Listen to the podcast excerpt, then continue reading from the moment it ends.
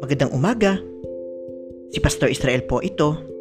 Ang atin pong devotion ngayong umaga ay matatagpuan po natin sa aklat ng Genesis chapter 8 verse 22. Ganito po ang sinasabi. Hanggat naririto at buo ang daigdig, tagtanim, tag-ani ay palaging sasapit. Tag-araw, tag-ulan, tag-init at taglamig. Ang araw at gabi ay hindi mapapatid. Ang Diyos ang may likha ng buong sanlibutan.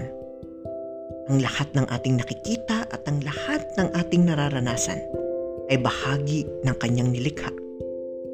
Mababasa natin iyan sa aklat ng Genesis kung saan isinasalaysay kung paanong nilikha ng Panginoon ang lahat ng ito.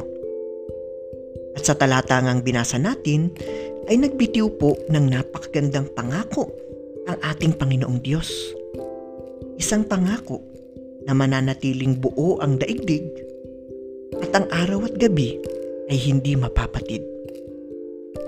Panghawakan nawa natin ang pangakong ito ng Diyos. Sa panahon ngayon kung saan napakarami ng krisis na ating nararanasan at napakarami ng ating naririnig ng mga katuroan kung saan nalalapit na daw ang pagkawasak ng daigdig alalahanin natin palagi ang pangakong ito ng Diyos.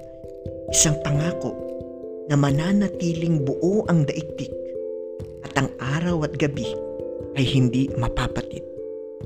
Nawa ay maghatid nga po ito ng pag-asa sa ating lahat. Tayo po ay manalangin. O Diyos, salamat po sa iyong pangako. Buhayin mo po ang aming pag-asa sa gitna ng mga krisis sa aming buhay.